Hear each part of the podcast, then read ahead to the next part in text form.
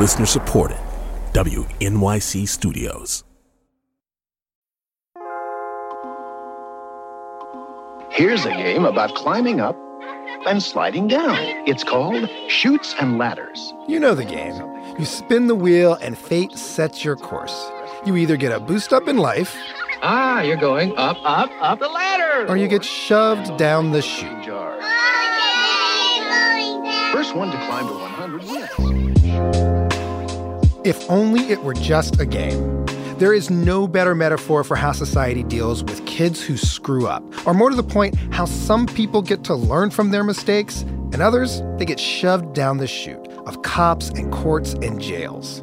That divide, that stark sorting of innocence and irredeemable guilt, it starts very young. Well, I first came here when I was like 13, when I was littler, and it was, I don't know, at first it was like scary.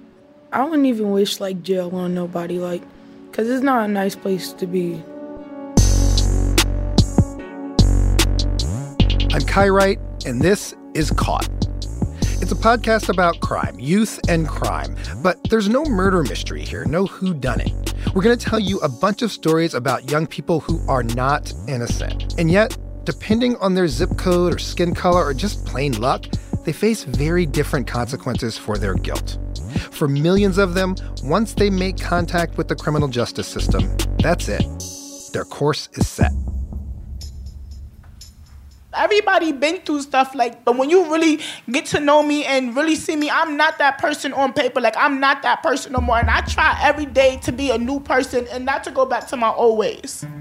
The young people you're hearing are among roughly 53,000 youth who, every single night, churn through our criminal justice system in some form. We've spent the past year hanging out with some of these young people, and in this podcast, they're going to tell their stories.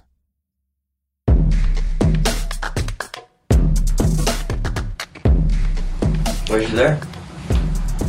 Yeah. Why didn't you tell us last night? Because I was scared.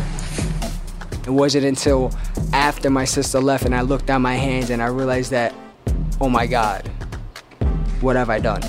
I was always getting lucky, or, you know, things just happened to work out, or people were giving me second chances constantly. It's literally the stupidest crime that you could ever commit. I'm, I'm kind of dumbfounded now as a relatively intelligent 16 year old that if I was choosing to commit a crime, like that's the crime I would commit. America incarcerates more people than any country on the planet, and a lot of people are ready to change that fact.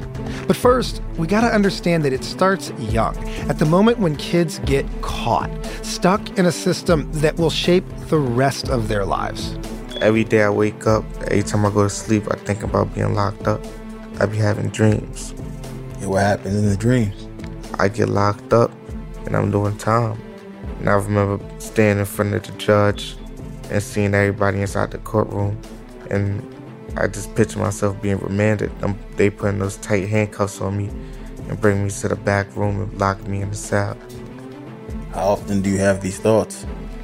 Every day. Every day I wake up.